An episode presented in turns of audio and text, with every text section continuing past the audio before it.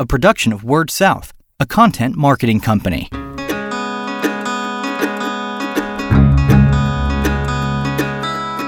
Story Connect, the podcast, helping communicators discover ideas to shape their stories and connect with their customers. What are the twists and turns along the journey from communicator to GM? That's what we'll be talking about on this episode of Story Connect Podcast. My name is Andy Johns, your host, once again, and I'm joined on this episode by Libby Kelnon, General Manager of Hood River Electric and Internet Co-op. Libby, thanks for joining me. Oh, you're welcome. Thanks for the invitation. Full disclosure, Libby is a board member for Pioneer Utility Resources, so just wanted to get that out of the way first. But Libby has a session she's doing with a couple of folks later today here at the NIC Conference in Portland, where she's going to be talking about, the name of the session is Crossing the Bridge from NIC Chair to Utility GM. And we were talking before we hit the record button, and the couple of podcasts that we've done before over the years about the journey from communicator to general manager have been some of the most popular we've ever done. So when I saw this topic on there, and I knew Libby would be a good guest, I wanted to be sure to get you on to talk about. So why do you think it is that, number one, they've asked to do a session on this, and why, just to get in our listeners' head a little bit, why do you think it's such a popular topic? You know, when I was selected to be the general manager at Hood River, and I was preparing to leave my old utility, I had multiple people reach out to me and say, "How did you do it? What did you do?" Okay. And so I think there's just interest from among the communicators within the utility world of having the opportunity to lead. I got it. They tend to be people who are very connected within the industry, sure, and knowledgeable about a broad range of issues, but they don't tend to be the ones who boards necessarily look at and think, oh, that's my next leader. It's traditionally been, you know, your finance manager or your engineering manager or operations manager. And so it's fun to be a part of this new group that's getting an opportunity to come in and lead. So, Libby, how do you think an organization is run differently, or what kind of perspective does a communicator in the GM office, how is that different than one with either, and I'm not asking you to, you know, no shots across the bow at the engineering GMs or the finance GMs out there, but how do you think an organization is different, or what do you think communicators bring in terms of perspective to that, you know, that corner office or to the GM's office when coming up on that track? Sure. I think communicators tend to be connectors and tend to want a variety of perspectives involved in decision making. I know in my organization, the manager that came before me, who did an absolutely fantastic job and left our co-op with low rates, affordable service, happy employees, and happy members, which is what you want, right? That's pretty much hits all the spots. Yeah, he was an engineer who saw the world very differently than I do, and they didn't have management team meetings. You know, they didn't have staff meetings. There was a little bit more individual decision making and individual task accomplishment. And so that's been a bit of a shift for my team, sure, to get used to, well, you know, sure, this is probably where we're going to go, but before we make that decision, we're going to check in with, you know, across the organization as appropriate for whatever it is you're focusing on, and make sure that everybody agrees with that. You know, so I think there's a little bit more teamwork and collaboration under a communications-focused manager. And I think there's also a focus on the impacts to membership in a little bit of a different way. I'm always, every decision that we make, I'm thinking about how is this going to look for our members? Sure. And how are they going to react to it? And what is the benefit that it's going to bring them if we make this change? And sometimes I think, you know, if you're an engineer or operational focused manager, you're probably more focused on the reliability metrics. If you're a finance-focused manager, you're probably, sure, a little bit more focused on the bottom line. And, sure, so, you know, we all focus on all of those pieces, but the one that you sort of default to might be a little different, and that might structure your decision making differently. It's dangerous to extrapolate based on just a few examples we have here on your panel, but it is something I've heard both on the telecommunications side and the electric side, that at least more communicators are getting some consideration. Mm-hmm. Why do you think that is? That I guess let's assume it is at least some kind of a trend. Why do you think that is that now communicators are getting that second look or third look as a general manager that they may not have gotten a few years ago? I think our industry is changing, and certainly since I've started as manager 3 years ago, we've got new wildfire rules and legislation in Oregon. We've got this broadband funding available and huge opportunities, and things are changing just at an incredibly rapid pace. Mm-hmm. And it's requiring some new perspectives and some new approaches.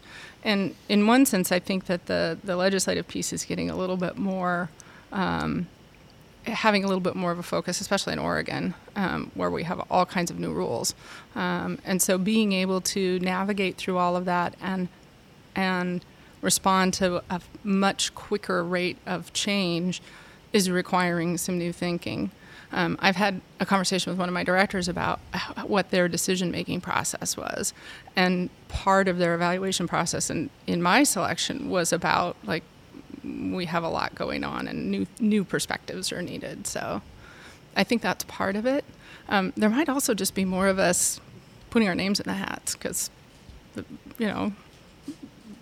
traditionally we didn't really necessarily view ourselves as the ideal candidate for the top spot, but I'm trying to get the word out there that if you love working in a utility and you know a lot about it, which you probably do if you're a communicator and you've been explaining all of the different facets of a utility's operations to your memberships, you know more than you think.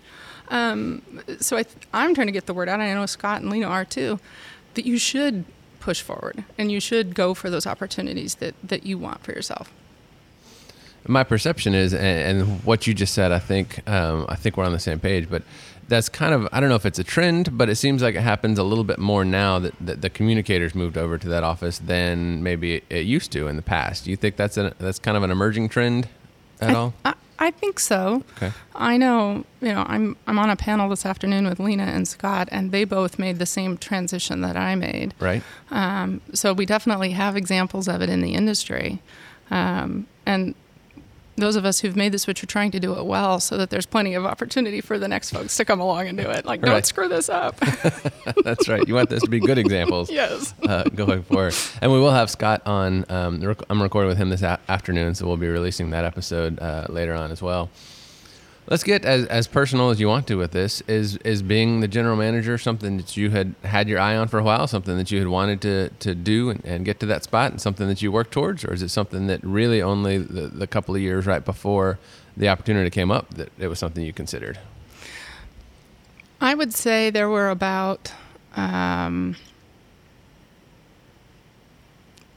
was probably a decade where I was thinking about it. Okay. But it really was the last few years before I moved where I really started working on it. I don't know if you know this, but my dad was a utility electrical engineer and general manager, and he spent 43 years in public power. Cool, I did not. Yeah, so as a kid, I grew up running the halls of co-ops and PUDs from Colorado to Wyoming to Oregon. And because he was an engineering manager, I was typically in the engineering and operations areas. Okay. And he would say, well, you should grow up and be an engineer and you can work in a utility. And I don't have an engineering brain. I'm with you there. I understand. Yeah. And so, I went to college and got a degree in technical communications and psychology and went off into the world and found some other things to do. And I didn't really understand that the utility world was a good place for me with my specific skill set. Sure. And I worked at a hot fudge factory. That was fantastic. I worked for the United Way. Both sound like good opportunities. Yeah. I worked for the U.S. Army Corps of Engineers Portland District, and I had an opportunity there to be part of the Emergency Operations Center during the floods of '96 in Portland, okay, which is a historic flood event that we had here. And being a part of that opportunity made me realize how much I really loved that essential service, emergency response, kind of there for your community piece. Sure. After I left the Corps of Engineers, I went off and started my own marketing business. I was doing some computer work for people. And how did I wind up in a utility? Well, my cat jumped on the table and knocked the Sunday newspaper off. Okay. And the newspaper landed on the floor and flipped open. And there was a advertising there for a communications specialist at Columbia River PUD.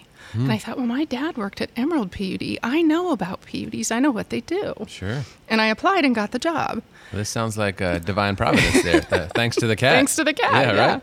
And so, you know, I was there about 10 years, really enjoying doing the communications work and learning about all of the different facets of the utilities operations.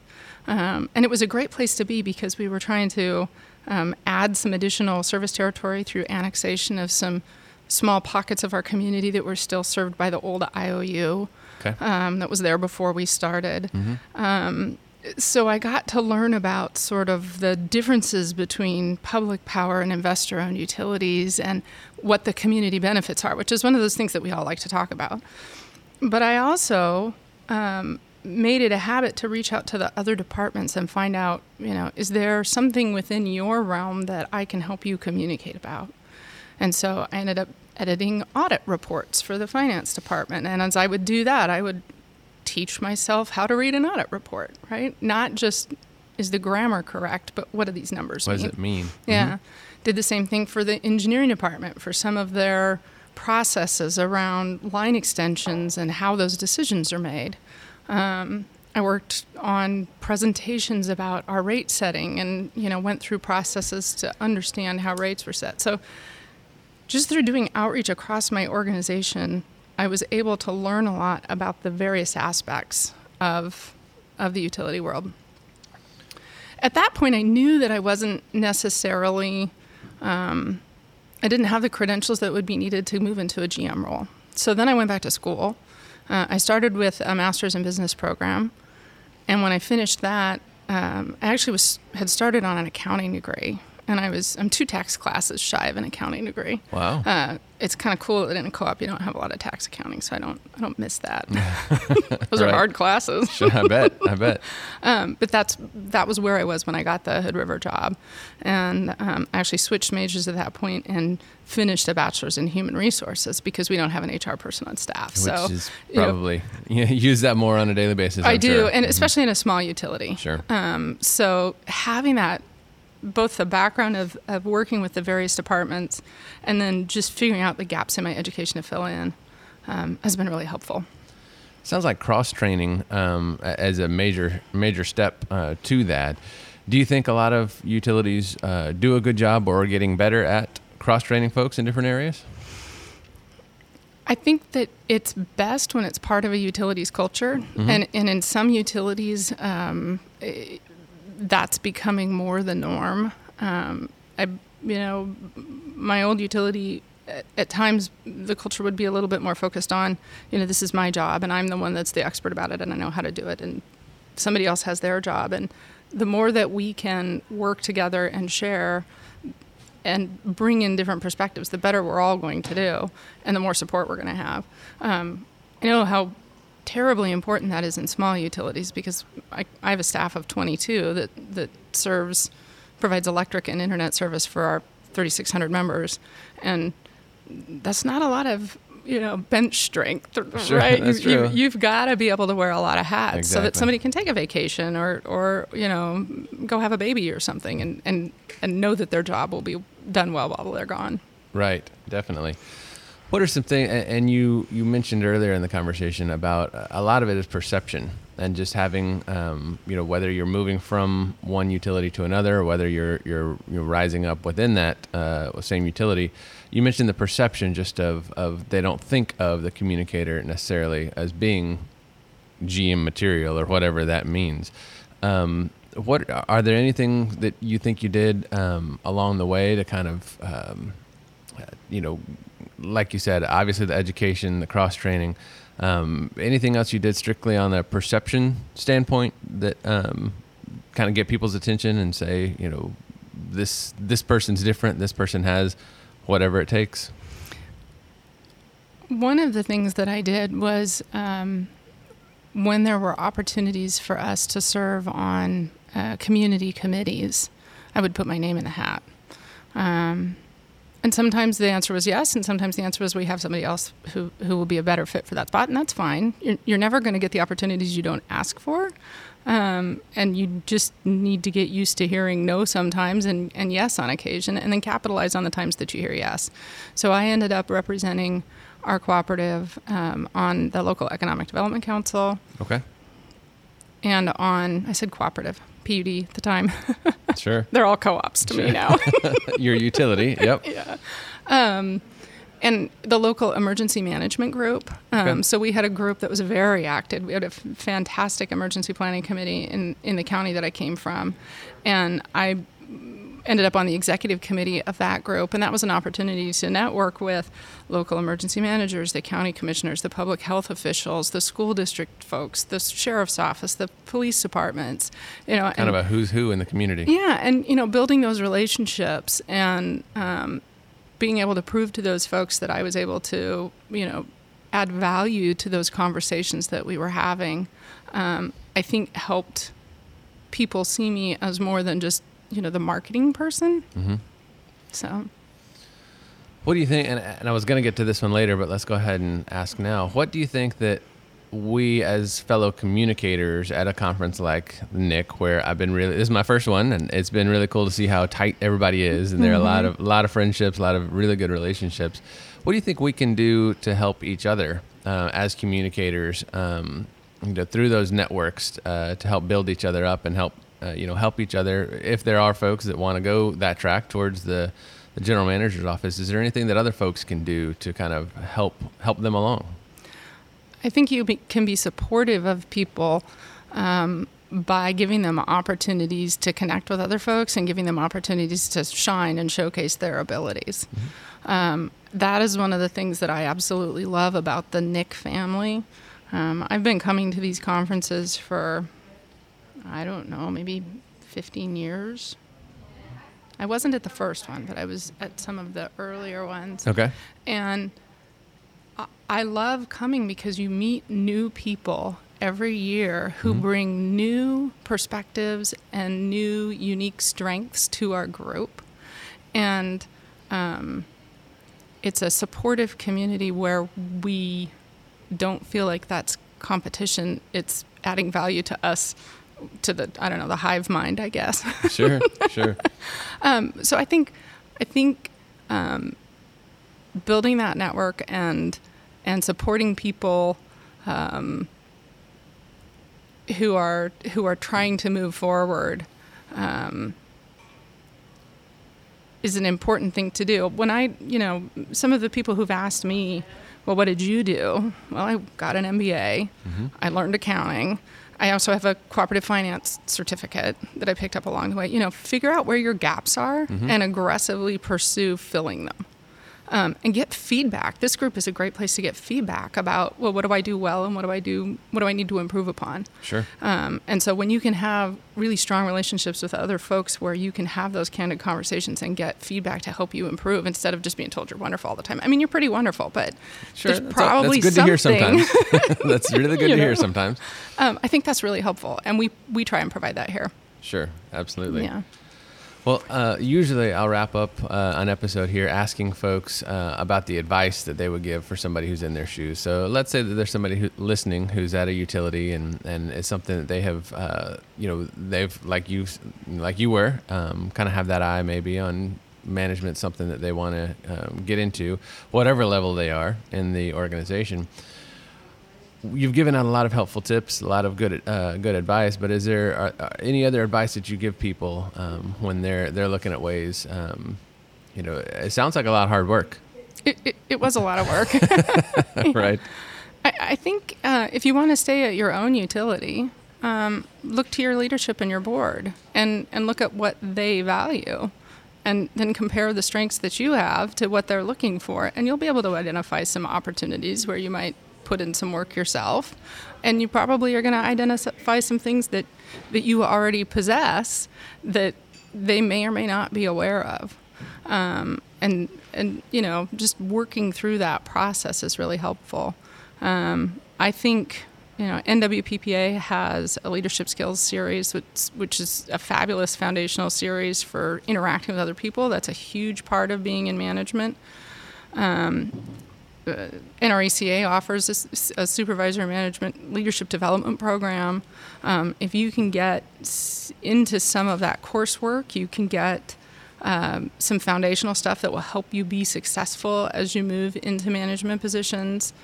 And just generally relating to people. A couple of my staff members are going through one of those series right now, and one of my guys came back from a class, and he said, "This is going to change how I parent my children." Oh, wow! Like, it's good stuff, yeah. Right? So I think, you know, being willing to identify what you do well and figure out how to make sure you're contributing that to your organization, and then figure out what you can do better and work on that. My work-based formula for sure. Getting to work harder. Yeah. Right. Well, that sounds like good advice, and I appreciate you sharing that. I know that the folks listening is something that, you know, we may not get a lot of opportunities to talk about, but I'm sure that folks have appreciated the insight along the way. Yeah, and you know, relationships are so important. They're important here at the NIC. They're important in communications, and they're incredibly important in our industry. So building on those and supporting those, both within your utility and within your peer group within the industry, and then just within the broader industry as a whole, is a fabulous formula for long-term success. I've been sending out LinkedIn invitations left and right to all the people I haven't met this week, so that's how it starts, I guess. I've been trying to find somebody new at breakfast every day to visit with. Excellent. So, yeah. Excellent. She is Libby Kelnon, the General Manager at Hood River Electric and Internet Co-op. I am Andy Johns, your host, and until we talk again, keep telling your story. You've been listening to Story Connect, the podcast, a production of WordSouth, a content marketing company.